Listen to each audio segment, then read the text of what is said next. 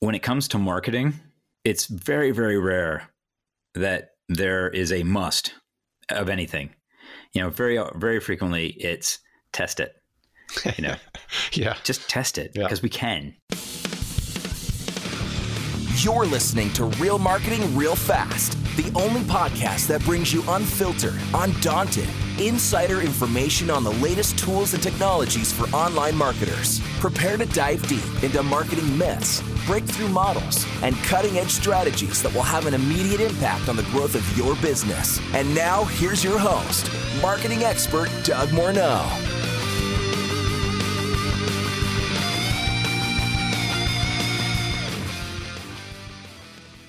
Well, welcome back, listeners, to another episode of Real Marketing Real Fast. Today in studio, I've got joining me Skip Fidura. Now, I met Skip through the Only Influencers uh, email marketing group. Skip is a speaker, he is an author, and he's a board level marketer, and he works with both uh, B2C and B2B in a variety of industries.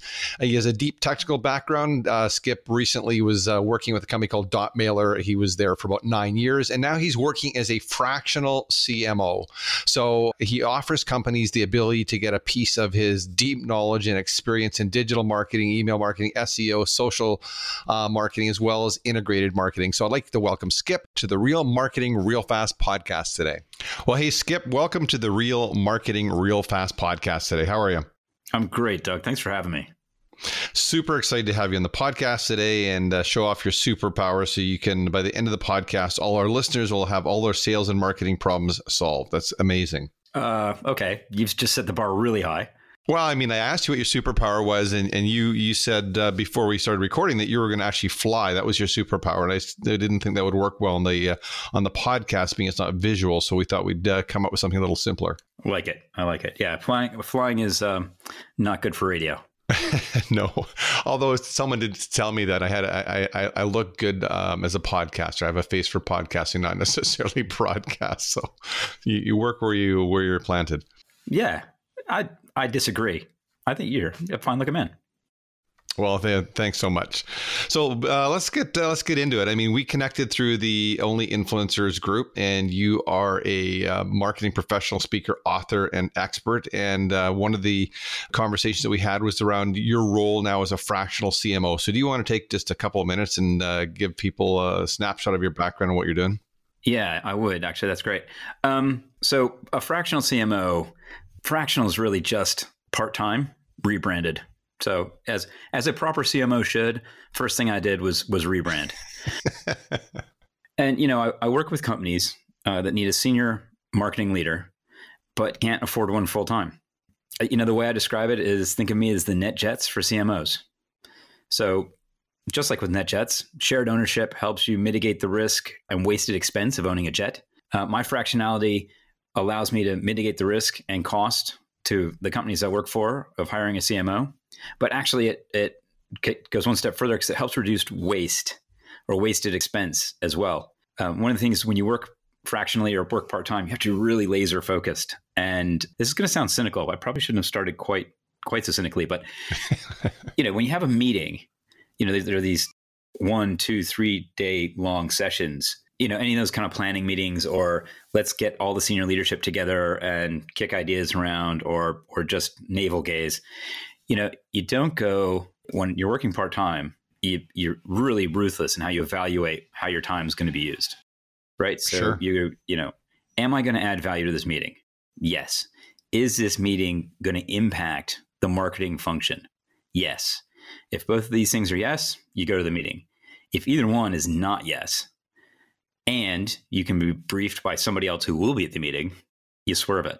So actually, you end up in, in terms of for being, you know, I tend to work with smaller companies. You know, they're getting however much of my time they're they're paying for. They're getting it, it's full production. It's not, you know, there's sometimes when you hire a full time person, it's easy to forget that you know, since they're there all the time, it's it's easy to forget that if they're sitting in a meeting or or you know doing something like that, that's not necessarily the best. You're getting the best value for money out of that.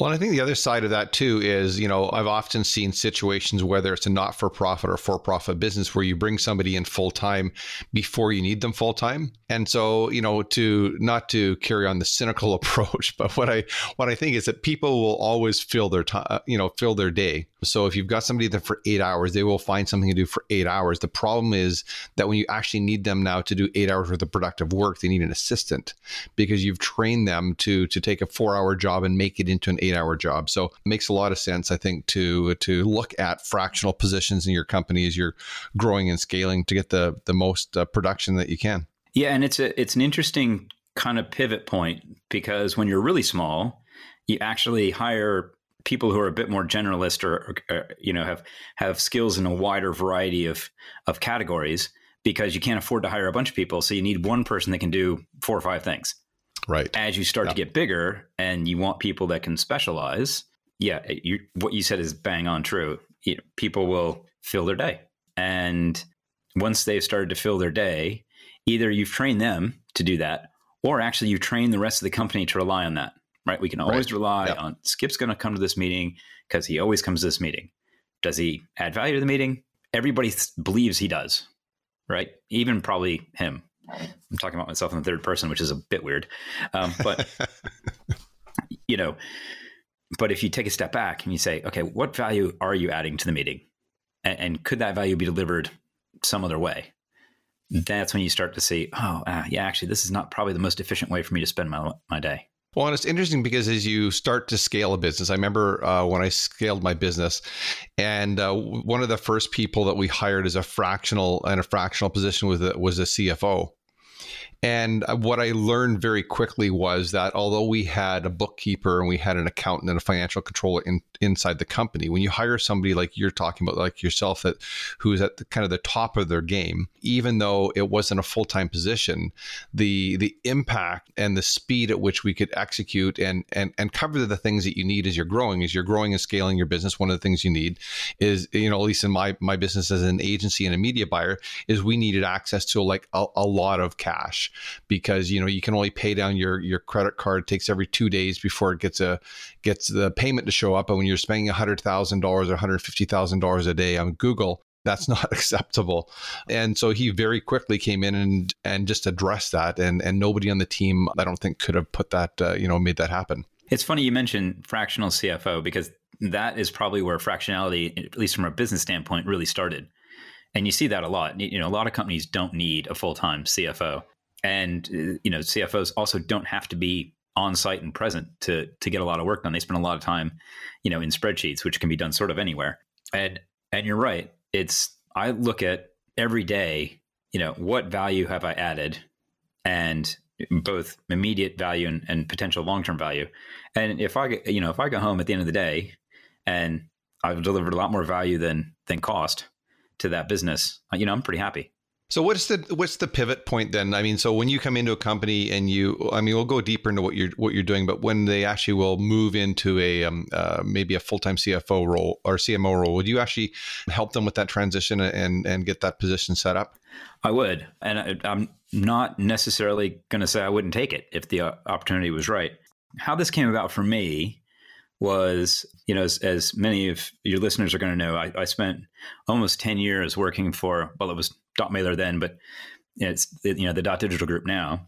And um, when when I wound up there, I really quickly started you know, looking for my next gig and and talking to a lot of people and was having some really great conversations and we got really far down kind of the talking about roles and responsibilities and and compensation packages and and I uh, went away for the weekend with my wife and had this epiphany that it was I sort of had just come out of this long term relationship. I mean, that's kind of what I felt like. I felt like I'd just broken up with a, a long term uh, girlfriend, having been at, you know, Dot Digital for nine years, helping grow it from a 12 million market cap to, uh, and I think it was like a 250 million market cap when I left.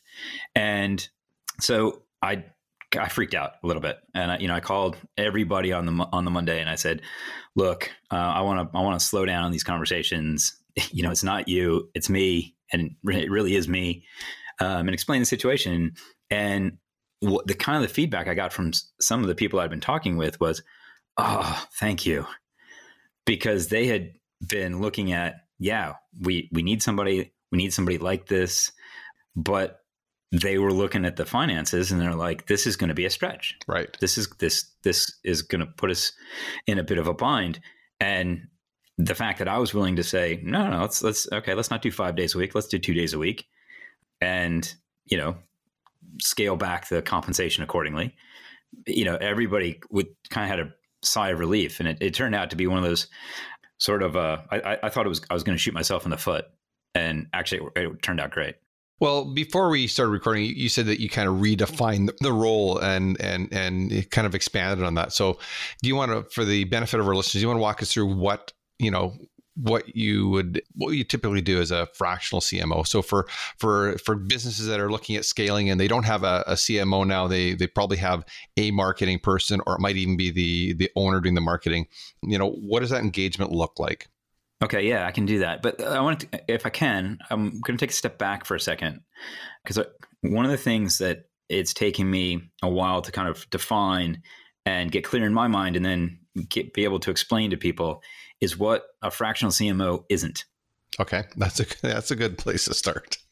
So, I'm not a consultant, I'm not a freelancer, I'm not a contractor. Not that there's anything wrong with any of those three kinds of roles. But, you know, consultants, they tend to come in on a specific project. They deliver on the project and, and then they go, right? And I, have done that on and off for the last 25 years. And, and I kind of wanted to see one of the challenges with that for me personally was you do the project, you give the advice, and because the client maybe doesn't want to pay for the follow up, you don't get a chance to see if it worked in, in any kind of depth. And if it's not working, you don't get any, a chance to kind of adjust it and and massage it and and optimize it and all those kinds of things. I, I really kind of wanted to see if I was full of crap. So I didn't want to be a consultant. I wanted to stick around for the results and see see what's happening. Yeah. Freelancers tend to, you know, they come in and they do some heavy lifting or they're very craft based, right? You get a freelance copywriter or a freelance designer and those roles are are really useful and everybody needs them. I'm I'm hiring a couple at the moment, but they tend to be very transient because they come in, they work on that that white paper, they come in, they work on that design project or whatever the heavy lifting is, maybe it's some data analysis, and and then they leave. And you know, I used to work in the agency world as as you did. You know, every Thursday we figured out how many freelancers we needed to start on Monday, and we'd start making calls. Now, a lot of our freelancers, because they were very good, they would get called week after week after week after week, but it wasn't guaranteed. And you see that in other areas, right? You know, an, an Uber driver is effectively a freelancer. Their brief is get me home. Yeah. I'm not really fussed which Uber driver it is. It's just as long as it's an Uber driver and he's got enough stars that, you know, my version of the app picks gets him to pick me up. and then and then the third thing is the contractors, right? Now, I haven't lived in the US for almost 20 years, so I'm not super familiar with the contracting space there, but over here, they they tend, you know, they come in for a specific contract, and and um, it's usually longer than a freelancer because you, you need consistency, but it's for a, you know a predefined period of time. So in the UK, it's really common you get a contractor in for, say, a maternity replacement. So somebody's going to go off maternity leave, they can be gone for up to 12 months. You want somebody that can kind of hold down the fort for 12 months not really expected to grow it, not really expected to make it better, just mostly expected to keep it from breaking. So I didn't want to be any of those, any of those things. So the, you know, fractional CMO, I'm a member of the team. I've got, you know, a company ID. I've got my, my key fob. I've got an email address. I I've started making a bit of a point about making sure I go through like the staff induction, and just to give you an, a silly example of how integrated I am. Uh, one of the companies I work for does this thing where the CEO takes everybody whose birthday it is that month to breakfast. My birthday is in December, so I got to go to the December birthday breakfast, and and the company buys a couple of gifts for each each person whose birthday it is, and I got I got some birthday gifts. So, you know, I'm I'm properly part of that team. That's cool. I mean, I mean, it's interesting the way that you describe those because I I never heard you know I never looked at the the terms of engagement, you know, kind of for each of those roles in this way before. Yeah, it's it, you know, and, and all those roles are really important. So I'm I'm I'm not saying that if you're doing one of those roles where you classify yourself in one of those roles that you need to change and you need to become a fractional whatever you do. Uh, just for me, those three labels just did, didn't really fit with what I wanted to do with my life. Is there an example that you can share with us where you where you've come in? Because obviously, you know, as companies, is like you said, are growing and scaling, that they need uh, somebody with kind of your expertise to take them to the next level. So I'm I'm assuming that it's going to have a pretty major impact when they go from, you know, without that expertise to now they've got um, somebody who can deliver that expertise. Yeah, well, that's the hope. the hope is there's a lot of impact anyway. So the companies that I've been working for tend to be startup going to scale up. They're on that that pivot point, and they need uh, a marketing professional to come in and do one of two things, or maybe even both. They need, you know, they want to go down an investment route, so they need somebody to come in, help refine the proposition, and package it up for for an investment, you know, prospectus kind of thing. Or they're going into a growth mode and sure, they've been selling, they've been generating revenue, and they may even have been generating profit, but what they've been doing is not scalable. And they need to totally redefine their marketing approach to in order to get enough lead gen to scale. So, just as an example, uh, I'm working w- with two companies, or for two companies at the moment. Uh, one is called the Overmore Group. It's a 10 year old Martech company. Never really done any marketing. In, in fact, when I first started um, chatting with the CEO, I, I, commented that I was really struggling to figure out what they did from their website. And his comment back to me was, "Well, that's intentional. We don't want anybody to know what we're doing." I'm like, that's okay, that's going to make it really hard to market, market yep. it, but we'll, we'll get across that. But you know, I can't, I can't fault the man. He's had, he had one tiny round of angel investment, but he's, you know, so it's a 10 year old business, totally bootstrapped and um, he's grown the revenue up to to you know eight digits, so tens tens of millions. So he's doing something right, but again, wants to wants to grow, and what we're looking at is currently I would describe it as a technology enabled service. And what we're trying to do is pivot that to technology with a service. So the technology, you know, we're, we're doing a lot more uh, of the percentage of revenues from the tech side, not the service side. So it was very much about or it is very much about taking this media buying and publishing company that's underpinned by this really cool data logistics technology and flipping that so that the technology is is kind of paramount. And you know we're selling the technology directly again to manage the data logistics for people who are doing their own lead generation. And and the technology validates verifies and vindicates the data. So it makes sure that the data going into your crm or your sales management tool or whatever it is is accurate. It's uh, you know it's usable. It, you can market to it straight away, um, and it meets the the brief of what your you know your customer profile is. That kind of thing. That's cool. And uh, you know the other company I'm working with is an automated testing platform in the Salesforce and SAS environments.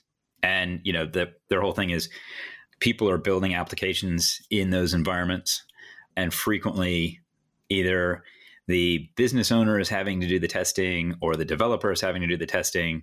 So we offer a, technology that that comes in, automates that testing, lets you replicate the testing over and over and over again.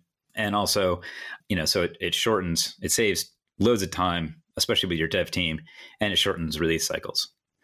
But they're looking for that they're fine on the investment side. They're looking for high triple digit growth over the next three um, th- next three years. And what they've been doing in marketing has again worked really well, but isn't going to generate that kind of that kind of growth. You know, they prim- primarily lead gen through events, and now they need to cast a much wider net and, and start using a lot a much wider array of uh, channels and tactics in order to to build that pipeline. Wow. Yeah, I mean, I I'm gonna definitely take a look at the um, the Overmore group. I mean, that's a that's a space obviously that we work in, and and uh, clean data is always um well, we don't need to see anymore. bad data is bad data. So bad data is yeah, bad data is it. it what's interesting is most people, um, not to rabbit hole in that too much, but most people just don't realize how expensive it is, and and you know, too often marketers think, well, I'm delivering leads and sales believes that marketing doesn't know what a lead is. And that friction comes from you know marketing delivers a lead but it's a lead that sales can't do anything with. And instead of sales explaining we can't do anything with that they just start to get frustrated. And before long it's it's sort of like uh well it's kind of like christmas dinner really. And and how's that? Oh, maybe that's that might be a, a kind of a UK joke. Um, it, there's just a sort of this this sort of belief, especially in in the current political environment here in the UK, that you know you get everybody, you get the whole family around for Christmas dinner, and somebody will mention Brexit or the election, and the next thing you know, you've got a shouting match. So, yep, that's what I meant by by Christmas dinner.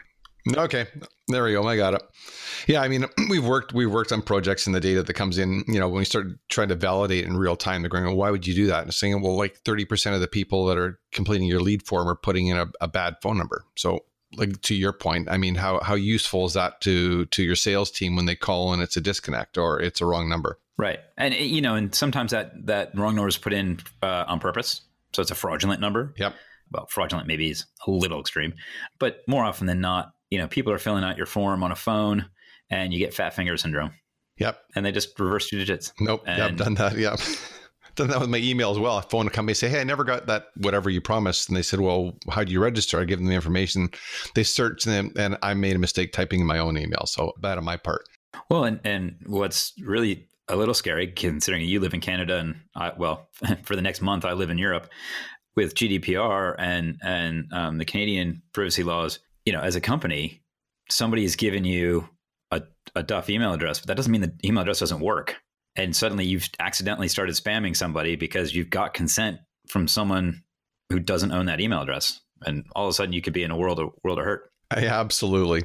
So, question in terms of team integration. So, when you go into a company that that's got an existing team, not necessarily a marketing team, you know, what are some of the challenges that you um, that you've faced uh, coming into that that role? Is that hey, here's here's Skip. He's the new. He's he's going to be our, our our CMO. Any feedback? Yeah, one of the things that I discovered really early on is you, you very quickly start talking in the first person first person plural if you're a real pedant. You know, it's all about we and us. It's not about you. Because if you say you, then you, you you've put up a, a verbal barrier between you and the company, you and the person you're talking to, and suddenly they start to think of you as a contractor or a freelancer or a consultant because that's what they, those folks do right they always try to they try to stay one one step removed because that's you know part of their job so it's really it's really important that you go in and you start saying we and us really quickly you know if they've it's little stuff. It's you know if they've got any kind of swag and as a cmo if they've got swag you're you can pretty much get access to the swag cupboard. Get a t-shirt get a sticker get a water bottle whatever it is that they've got knocking about in the cupboard because suddenly you know that's what they give to to new employees. Like i said try to go through the new hire induction. Go around in the first couple of days and, and meet everybody just like just like you would. And I think the other probably obvious one is the first couple of weeks, first couple of months, whatever that you're with this company because you're only there a couple of days a week. It's FaceTime is so important. Just being in the office, you know, uh, and just showing your face. And one of the challenges that that I have, and in one of the places where I work, is we're cramped, right? We're, we're we've outgrown our space, and it makes absolutely no sense to give a part-time employee a full-time desk. Right. Yeah. Uh, it makes no, no sense at all, and I'm fine with that. But what that means is I sit in a different place every time I go in. So even when I'm in, people don't always know that I'm in. So you know, even if I don't want a cup of coffee, I get up and you know kind of after being there half hour 45 minutes i get up and i walk all the way through the office because the kitchen's at the other end so that to make myself a cup of coffee. So that everybody sees me. Oh skip i wanted to catch up with you today. Where are you sitting today? Do you have some you know five minutes? It's that kind of you know i know working remotely is all trendy and and lots of people love it and i'm, I'm one of those people who loves it. I love that kind of flexibility but there's nothing to replace facetime uh, you know facetime. Not facetime in Apple FaceTime, but actually face to face time. yeah, I know it's, it's it's funny how that works. I mean, I work I work remote as well and do lots of Zoom calls as well. So I'll, I'll, I'll opt for a Zoom call before a phone call because at least I can see the person I'm talking to. It's it's one step closer to being face to face for sure. Well, and the other thing is, you know, figure out what what they use to communicate. You know, try to get on the Slack. Try to get on Slack straight away. Try to get on, you know, if they're using Skype or WhatsApp or whatever, try to get on that straight away so that you can, you know, communicate with everybody and stay in touch with people. Yeah, like you said, opposed to trying to put up a barrier and be somewhat somewhat removed. So, in terms of um, clients that you're currently working with, what are you most excited about in the next six to twelve months? I mean, you're you're you're off, you know, doing this new, um, you know, taking this new direction. There's lots of stuff changing in the marketplace. What I think what I'm really most excited about over the next three to six months. Well, first off, as as I was saying earlier, I I was with Dot Digital for nine years. So I spent a lot of time talking about email and multi channel. And it's really cool to be talking about other stuff. It's really cool to be talking about, you know, lead gen and display advertising and search and thinking, you know, putting those those things in. And you know, it doesn't sound sexy and it doesn't sound cool, right? And it's not trendy. But for companies that aren't doing any of that sort of thing, it's sexy, cool, and trendy. so, uh, you know, especially um, when it moves to sales style, that always makes it sexier. Yeah, exactly. At the end of the day, as much as we like to to big up marketing and and you know, a former colleague loves to say that, "Ooh, data is sexy," and you know, I'm a data geek. Data is sexy, but it's not that sexy, right? Sales, sales are sexy. Cash, yeah, yeah cash is sexy. Yeah.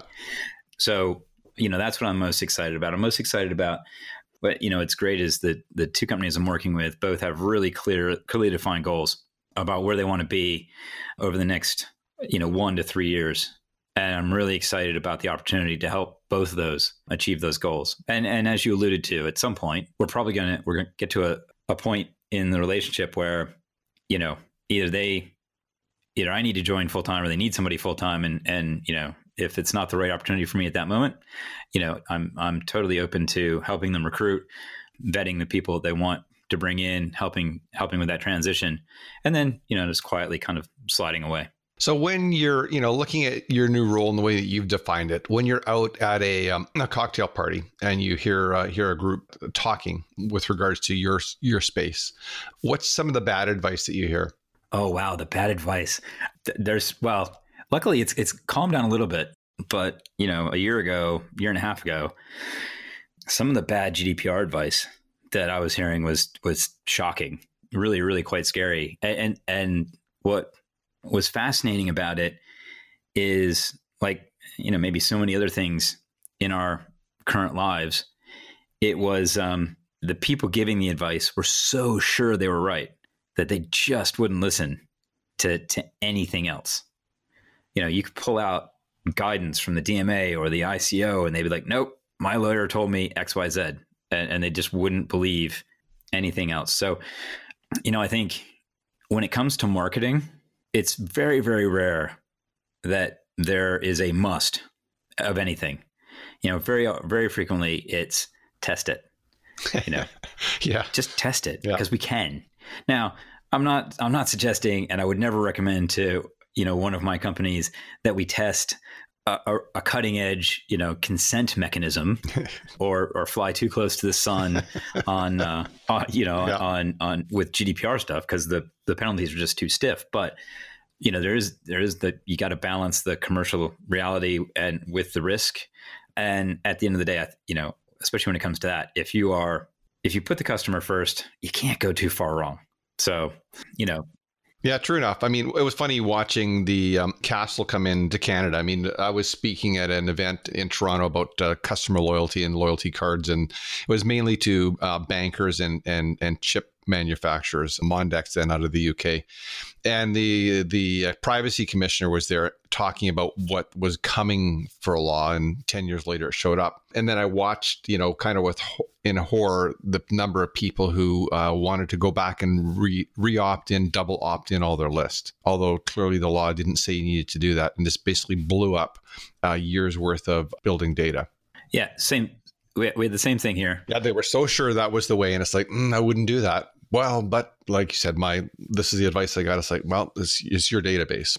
And and the, I mean, the classic is I'm not going to name the brand because I think I might get it wrong, but a very large pub chain here in the UK just decided, you know what, we're just not going to do it, and they deleted everything. They just deleted their entire list. Wow, that's an interesting approach. Yeah. Now they also offer free Wi-Fi, so I don't know if they've started rebuilding the list since then. Uh, you know, they they were the kind of company that had enough footfall that they could get rid of everything, start from scratch and probably be up to as big a list or at least as engaged a list in a couple of months. Right. So for them, it was low risk. Well, good for them, but yeah, not a strategy I'd recommend. Absolutely not. Absolutely not. So, you know, I think the, the bad advice that I tend to hear is, you know, people that are, are very definite and, and start using words like must. And then I think the other, the bad advice, uh, it's not advice. Maybe it's, it's the, it's the flip side. It's, it's when marketers try to justify to non-marketers. So I do a lot of cycling and I have this one friend, Andy, and Andy and I go cycling, you know, and it's like, you know, we leave at seven o'clock on a Saturday morning and we'll go out for four or five hours. And, and he is not a marketer. He's not, a, he's a photographer uh, for a living. So he is, uh, he's kind of my every, every person consumer. And, you know, we got to talking about GDPR and we, we talk about digital advertising and search and and all that kind of stuff. And he, he's sort of that he he grounds me because he's that person that you know sort of that average again that average consumer that it, you know he genuinely believes that if he mentions something and his phone is near him, he will get a Facebook ad with that item. I, I hear that all the time. It's so funny. It's like I was talking about this, and then I then I went on the internet, and I was getting all these ads. They're listening to me. It's like, uh, okay, yeah, yeah, and no, and so I was. We were at a party, and it wasn't Andy involved; it was somebody else. But a couple of marketers, a couple of us marketers, and it was one of those kind of. It was a party, but it, it wasn't a group of friends. It was for like a school Christmas parents thing. Yeah. And um, somebody said that, and this marketer just launched in with why that wasn't true and, and all this stuff. And I'm, I'm just sitting there thinking, I'm not going to get involved because you're just digging such a deep hole. Yeah. And, and, and by the end of the conversation, the consumer, the non-marketer was like, okay, so let me get, let me get this straight. My phone is not listening to me, but Google is actually in my head. And the marketer was like, yes. I'm like, well, you've just killed the internet for that person. That's funny. Funny, not funny. Oh man. Yeah, yeah, definitely funny, not funny. Yeah. So, um, looking forward, what do you see? Uh, what do you see coming down the, the the pipe in terms of your work as a fractional CMO? I mean, I I'd never seen. Um, I hadn't seen that role before. I mean, I understand now that you've explained the the differences, how that makes sense. Do you think we're going to see a, more of a trend to having fractional, you know, high performing people come into companies?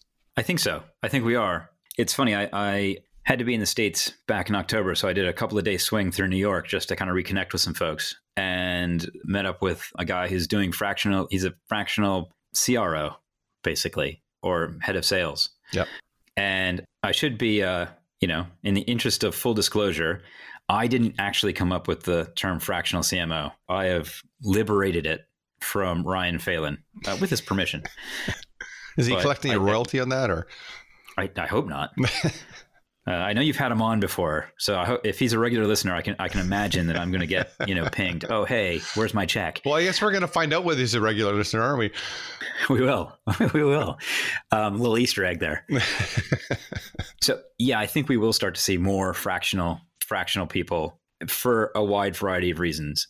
One, you know, the nature of business is changing, and there are a lot of small companies, a lot more small companies, and you know, if you look at any of the kind of the Western economies, or at least the US and the, and the UK, the vast majority of GDP growth and the vast majority of job growth and wealth creation is all done through small business. So there's definitely going to be a need. And the other thing is, it's great. I mean, from from my perspective, it's great. The flexibility is fantastic you know, as I said, I'm a cyclist. If on a Friday morning, if there's if the weather's beautiful, I'll just go out for a ride. You know, somebody don't have a meeting, but if it's supposed to be just a desk day, uh, you know, a work at home day, I'll yep. go out for a ride. Now I know I got to make those four hours up some other time. I got to make them up over the weekend. I got to make them up on on Saturday or evenings or whatever. But that flexibility is is really great. And the other thing that kind of all of my friends and family have, have said to me over the last you know six months since I've kind of gotten this this figured out is that you know I seem to have achieved a much more relaxed work life balance. Because again I've got that flexibility, and I'm you know probably not filling doing what we talked about at the very start of the of the show of you know filling in time, which means that you know I end up having more work to do uh, then I can squeeze into eight hours, and then you know you start to feel the pressure, and then then you've got to go to the the your your kids thing at school, and you're like I can't I can't take I can't take a morning off, and you know all those things build on each other, and eventually it all comes to you know this kind of horrible you know pressure point. It's funny because I've had a number of people that have interviewed me asked about um, how how do I deal with the kind of this work life balance and the stress of work, and I said you're probably not going to like my answer. I said, but you know, I so I, I train at the gym, the CrossFit box, a couple times a week. I go to an Olympic weightlifting class once a week, and then so if the weather is nice and I feel stuck, and I just I know my performance is is slowing or my mind's wandering, I just put on my hiking boots and I guess go go for a hike for a couple hours. It just clears my head. I come back, I feel better, I'm more productive, and like you said, you've got the flexibility to to work you know work the evening or the or the weekend if you have to, and eh, you know now that we've got grandkids it's when the grandkids come over it's the middle of the day it's like am i on a deadline no okay fine they're here you know i don't know how long they're going to always come over and visit so let's go just shut off the computer and go hang out with the kids yeah, interestingly, I've started working on a keynote that's sort of not really marketing related, just to as a thought exercise, probably more than anything. But but it, I'm getting some traction with it, and it's around the the the title is "Work Life Balance is Unachievable. Stop trying for it."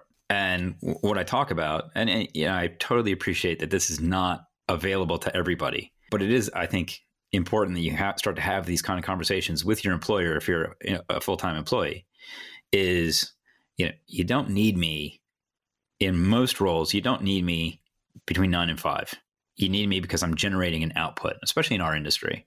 Yeah. Um, sure there, there are people in account management or customer success that have to be there to answer the phones and i get that. But the same person doesn't have to answer the phone for the, that client every time right? It could be as long as the client gets the question answered they don't really care who answers the phone. And so the way i like to think about it is if i'm going out for a cycle on a Friday morning, I'm not skiving off, which is a very English phrase. I'm not being lazy. I'm not, you know, shirking work because I know I got to make that time up. And by the same token, if I'm checking emails at 10 o'clock at night or I'm working on a client project at 10 o'clock at night, I shouldn't feel that I've failed uh, in any kind of way. What I've done is I've repositioned the work to a time that suits me. And actually, I am much higher energy late in the day than I am in the morning. So if I'm working on something that requires, you know, concentration and a lot of thought, I'm going to do a much better job much more quickly if I started at like eight o'clock at night. Well, maybe not eight, but like six o'clock at night than I am if I'm, you know, you, you've got me chained to a desk at nine in the morning. Sure, and part of that's you know, like you said, part of that's understanding your when you're most productive. So I tell people I try to work when I, at my peak productivity time. So it's just taking a while to figure out what what are those times, and and you know that's where I can be most focused and get the work done. A friend of mine, soon as we're giving credit to people for terms, Thomas Schwab came up with the definition. He says work life integration. So the balance thing's not going to happen, but it's how do you integrate what you're doing for work uh, with the rest of your life. That's funny. I, I that's the term I use as well. So I'll have to check the show notes and make sure that I give the right credit um, as well. So, just a couple more questions, and we'll let you get back to uh, what you're doing for your day. And that is, what is the what does the engagement look like? So, for our listeners that are going, hey, you know, I'm at a stage where I really could use somebody who wants to be part of the team, like longer term, not not the not a five minute answer and then and then leave. Someone who wants to stick around and see the results through. What does that engagement look like when they get started? So, what I like to do is again, it, you, have got to be flexible. It, it, the key to being a fractional CMO and and hiring a fractional CMO or fractional anything, I think is is flexibility and communication. If I say I'm going to be with you on all day on Tuesday, I'm, my intention is that I'm going to be with you all day on Tuesday. But if you know, sometimes you just can't move that half hour phone call or that hour phone call or that meeting that for another one of your companies. So you know, I'm open, honest, transparent. I've got to do this other thing. I'll be as unobtrusive as possible. Um, I'll go find a quiet place in the office or I'll go down to the Starbucks or whatever. You're not paying for that time. Somebody else is paying for that time. So don't worry about that. And then, so it's all about, you know, that kind of flexibility. They, they need to be flexible. I need to be flexible. And then communication. And I think the other key point before we get into actually what the nuts and bolts of the engagement look like is that as a fractional anything, yeah, okay, I'm not with company A on Tuesday, but that doesn't mean I'm not checking my emails for company A because just like every other senior executive at the company, they're not in the office every day and they sure. won't respond to emails immediately when they come in, but they get back to those emails on a day, on a daily basis. So it's really important that you stay on top of the emails, you stay on top of Slack, you know, and even if you say, Hey, I'll get back to you tomorrow. Yep. 99 times out of 100, that's good enough, right? Because I'm going to be in the office tomorrow. Uh, if they need, if it's an emergency, they'll say, no, sorry, it's an emergency and you deal with it and, and, and you, you crack on. So in terms of uh, what the engagement looks like, it really, again, it, it is down to a lot of uh, a lot of being flexible, and you know, so figuring out first and foremost where is the company right now. You know, do they have the fundamentals in place? Do they have the building blocks uh, in place that you can build off of? So, what have they been doing? Getting a clear understanding of what how they've been doing their marketing, if, they've been doing any marketing at all. Understanding what their goals and objectives are, you know, for the next year, for the next you know three year, five year window, whatever that is, and, and so understanding what kind of growth you need to be facilitating. And then, you know, do they have some of the other bits and pieces in place? Do they understand what an ideal customer looks like? That, you know, so we can use that to start to segment and start to target the data we're going after.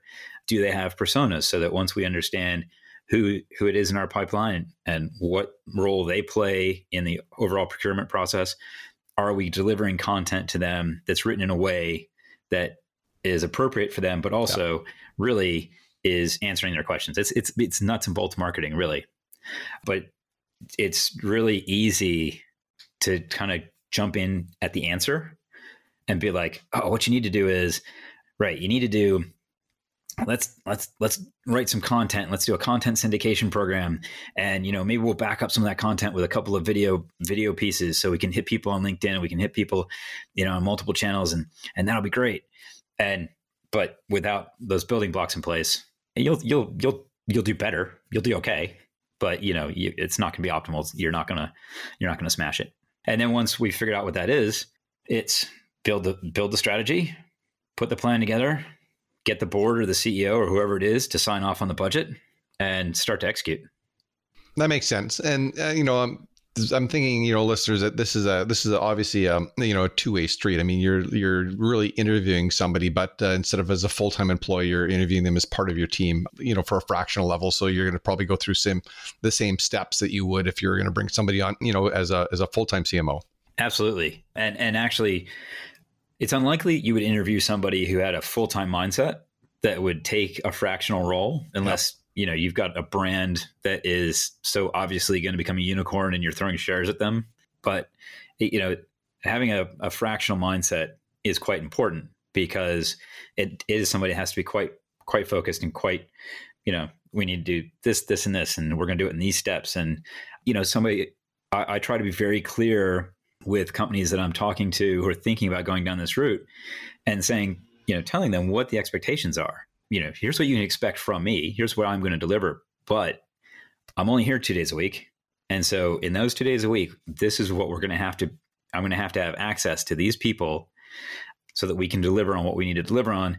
And on the days that I'm not here, the team has to be self-motivated enough that they can they can crack on with things but also um, the organization has to too often senior level people in organizations are deflectors so, you know, I've, I've been, uh, I've seen companies where a large part of the, you know, the CMO's role or the C whatever's role or the director role or whatever VP role, whatever the job title is, it doesn't matter. That senior level person is, yep, they filter requests from other parts of the organization so that the team doesn't get distracted. So one of the things that I, you know I'm really clear about, especially with the senior level people, the CEO in particular, because a lot of companies I go to work uh, with, you know, the CEO is the founder, probably the majority shareholder, if not the sole shareholder, and you know, rightly used to kind of getting their own way. And I, you know, I'm I'm the one that has to say, okay, now on days I'm not here, I've told the team if you come directly to them, they're they're supposed to ping me. Um, yeah, that's and funny. We're gonna we're all gonna have a much better life if you just yeah. g- go through me first, right? Because if you don't blow everything up. Yeah. yeah. because it could be something like, oh, I, I've asked the designer to do this, you know, quick little chart. Yeah, but they're a designer and that they're going to spend a lot of time on that quick little chart, which means they're not going to be designing these five other things that we have to get done. So it's it's all about you know focused priorities and reminding people, and and you know you, you shouldn't as a junior level person you shouldn't be expected to uh, kind of front up to the CEO and be like, well, sorry, uh, I know you're the boss and pay me and you know own the company, but actually I'm going to do this other thing because I think it's more important. That's that's yeah, but Skip said to, to ignore your request because I have more important things to do. Yeah, that's a that's a great way to getting fired. Absolutely. Even oh, if you're funny. right, that's a great way to get fired. Yeah, yeah, yeah for sure. So, uh, a couple questions. I'll let you. I'll, I'll let you go serve your clients. Uh, question: uh, Who's uh, one guest that I absolutely have to have on my podcast? Okay, so I've i know you said you wrote a list. So if you want, if you want to want to be, be an overachiever, have, go ahead. I have overachieved a little bit. So one of the people that we were talking about before we started recording, who is doing some really interesting stuff in uh, in AI is uh, Parry Malm from Phrasee. Uh, you'll love him. He's Canadian. He's actually, I think he's from Vancouver, but he's living over here now. And Phrasee's just doing some really interesting stuff with using AI to write subject lines, write Facebook ads, that kind of thing. Cool. The uh, other uh, two people, uh, the first first guy is a, a, gentleman by the name of Riaz Kanani, who's the CEO and founder of a company called Radiate, and what they're doing is some non cookie based ad serving uh, for B2B companies. And so it's not cookie based. So, you know, you're, you're, whatever happens in GDPR with cookies, and that's, it's going to be messy. You know, you don't have to worry about that with, with these guys. But because they're using sort of IP filtering for their, what they're serving up, they, they're making some crazy, crazy CPM bids. So you, you get right to the top of the, of the list Yep. But because you're getting so little traffic, because you're defining which IPs you want to see your ad, your cost as a B2B advertiser is minimal. So if you're doing any kind of a, you know, ABM approach, this is a great, great add into that. And then the last person on my list uh, is another fellow podcaster, a guy called Jeremy Waite, who hosts the 10 Words podcast. But he's also an AI type person. He works for IBM. He's the chief a chief customer officer at IBM iX, and he's also a climate reality leader. So with uh, the Climate Reality Project, you know Al Gore's climate change initiative, and um, he's working with clients in the utility sector with you know using AI and Internet of Things and blockchain to deliver not only climate change but also better customer experiences. So all three of those guys are all very interesting. Well, that's amazing. So you you are an overachiever. That question stumps most of my guests. So you definitely blew it up, blew them out of the water. So you'll you'll get the uh, the 2019 award for the most uh, the best guest recommendation.